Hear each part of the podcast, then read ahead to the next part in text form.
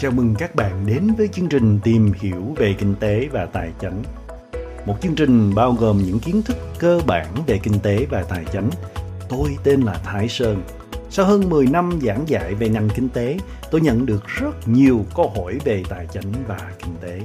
Nên trong chương trình này, chúng ta sẽ tìm hiểu về những khái niệm cơ bản nhất của ngành kinh tế và tài chính.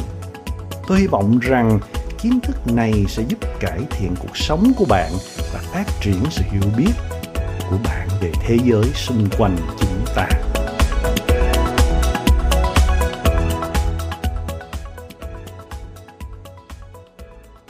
Vào tháng 2 năm 2020, tỷ lệ thất nghiệp ở Mỹ là 3.5%. Chỉ hai tháng sau đó vào tháng 4 thì tỷ lệ thất nghiệp đã tăng lên đến 14.7%. Hầu hết chúng ta đều nghe rất nhiều về những tỷ lệ thất nghiệp. Nhưng chúng ta có thật sự hiểu những tỷ lệ này nói gì về nền kinh tế không? Hôm nay, chúng ta cùng xem xét ba hiểu lầm lớn nhất về tỷ lệ thất nghiệp. Và sau đó chúng ta sẽ xem xét những tỷ lệ thất nghiệp ảnh hưởng sao trên đời sống của chúng ta Xin kính mời các bạn cùng tôi cùng tìm hiểu.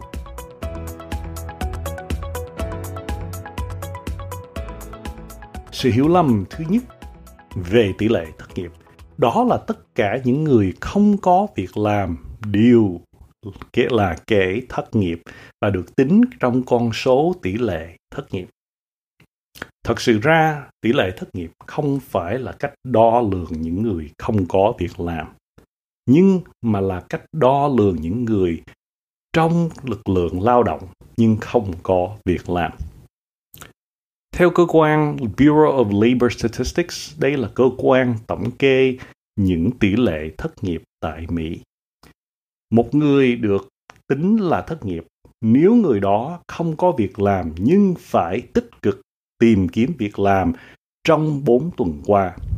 Đây nghĩa là những người này đang đi à, kiếm việc, à, nộp đơn, à, phỏng vấn. Có rất nhiều người không nằm trong tình trạng này. Ví dụ những người đã về hưu, những sinh viên, những người ở trong tù, những người nằm ở trong bệnh viện. Những người đó không được tính vào tỷ lệ thất nghiệp.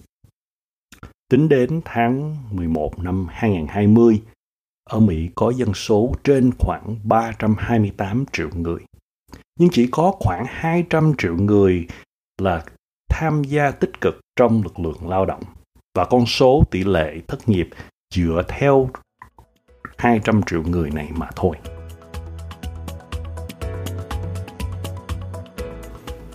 Cái sự hiểu lầm thứ hai về tỷ lệ thất nghiệp đó là tỷ lệ thất nghiệp dựa trên con số những người đang hưởng tiền thất nghiệp.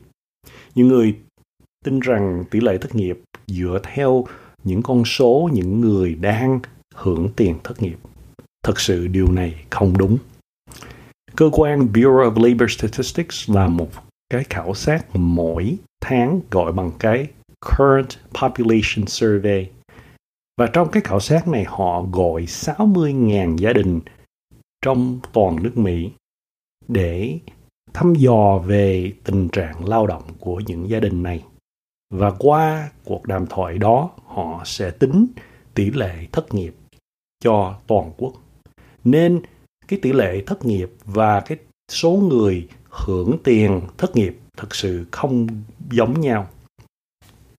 Có những người không đủ điều kiện để nhận trợ cấp thất nghiệp, nhưng họ vẫn được tính là thất nghiệp trong sự thăm dò của bang Bureau of Labor Statistics và được tính vào con số tỷ lệ thất nghiệp.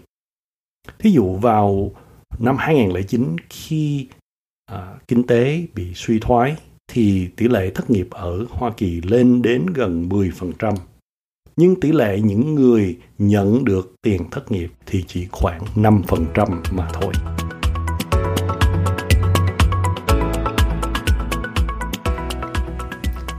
Sự hiểu lầm thứ ba về tỷ lệ thất nghiệp đó là khi tỷ lệ thất nghiệp bắt đầu giảm thì chúng ta nghĩ là rằng nền kinh tế đang hồi phục và đang được lớn mạnh hơn.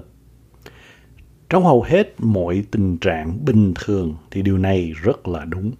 Khi tỷ lệ thất nghiệp bắt đầu giảm, đó là biểu hiệu cho tình trạng người ta kiếm được việc làm và được nhận việc. Và khi họ đi làm trở lại thì sẽ giúp nền kinh tế được lớn mạnh hơn. Nhưng nếu kinh tế suy thoái một cách trầm trọng thì chúng ta phải cẩn thận về sự suy nghĩ này.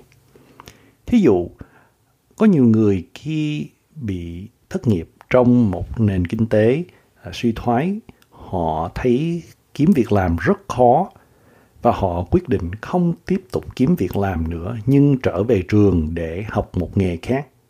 Vì vậy họ sẽ không được tính vào lực lượng lao động và vì vậy họ sẽ làm con số uh, tỷ lệ thất nghiệp bắt đầu giảm. Có nhiều người khác sau khi thấy kinh tế quá trầm trọng và họ bỏ rất là nhiều thời gian để kiếm việc làm, họ bằng lòng phải lấy những việc làm bán thời gian hoặc những công việc làm không đúng theo nghề của họ. Vì vậy, họ sẽ được tính là những người có việc làm và làm tỷ lệ thất nghiệp bắt đầu giảm. Nhưng đây không nhất thiết là một điều tốt cho nền kinh tế.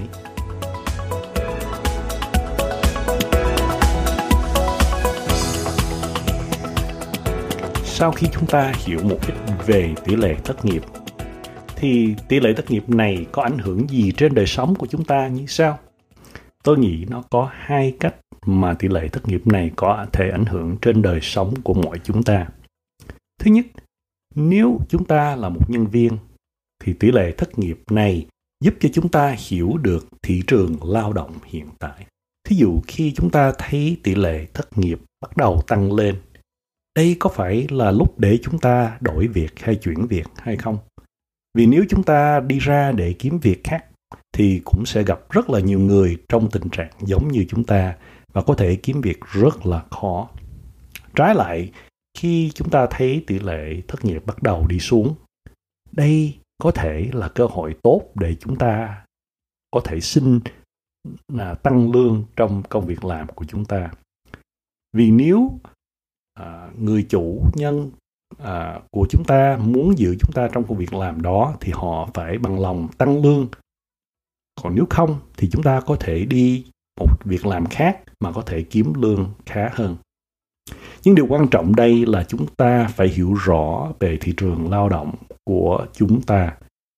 À, cái số tỷ lệ thất nghiệp nói chung trên toàn nước mỹ không nhất thiết là cái tỷ lệ thất nghiệp trong à, cái chỗ chúng ta ở tiểu bang thành phố hoặc công trong công việc làm nhất thiết ngành nghề của chúng ta vì vậy chúng ta phải nghiên cứu rõ và hiểu rõ tình trạng kinh uh, lao động như sao trong ngành của chúng ta nếu chúng ta là một chủ nhân thì tỷ lệ thất nghiệp giúp chúng ta hiểu rõ về nền kinh tế của những khách hàng của chúng ta và giúp chúng ta tính toán chuyện buôn bán.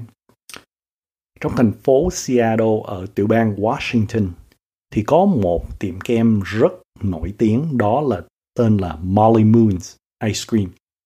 Tiệm kem này được thành lập năm 2008 và chúng ta biết là lúc 2009 là kinh tế nước Mỹ bắt đầu suy thoái rất trầm trọng. Xung quanh tiệm kem này, những nhà hàng, những tiệm ăn bị đóng cửa vì không có nhiều người à, đi ăn nữa. Nhưng tiệm kem này càng ngày càng phát triển lớn hơn và mạnh hơn và gần đây họ bán được trên 10 triệu đô la tiền à, kem. Vì sao? Vì khi lúc kinh tế đi xuống, nhiều người muốn được hưởng thụ nhưng họ không muốn bỏ tiền rất nhiều để đi ăn hoặc đi chơi. Nhưng họ sẵn sàng bỏ tiền ra một ít để mua cà rem mà ăn. Vì vậy, tiệm kem Molly Moons được rất thành công.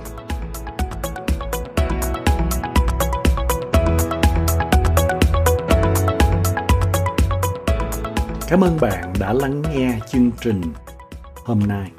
Tôi hy vọng chương trình này đem hữu ích cho cuộc sống bạn. Nếu bạn thích những gì mình đã nghe trong chương trình này hôm nay, xin hãy chia sẻ nó với những người thân và đăng ký subscribe cho chương trình này. Nếu bạn có ý kiến, câu hỏi hoặc đề nghị nào cho những chương trình trong tương lai, xin vui lòng để lại comment.